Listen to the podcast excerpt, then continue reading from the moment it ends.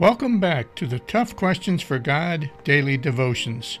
Let's check in and see what God's Word has to say to us today. I want to read another scripture to you that really talks about how, how God is trustworthy and God keeps His Word. And this is what it says it comes out of the book of Psalms, chapter 33. For the word of the Lord is right and true, He is faithful in all that he does. It's a very simple statement saying that you can believe everything that comes out of God's mouth, everything that God has written to us over the over the centuries, everything that the Holy Spirit has has put inside of the heart of a Christian. You can trust in who God is completely.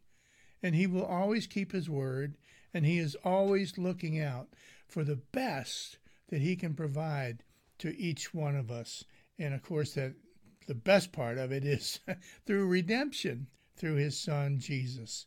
So, friends, as you go through your day to day, remember that in God you can trust and that God is faithful in all respects.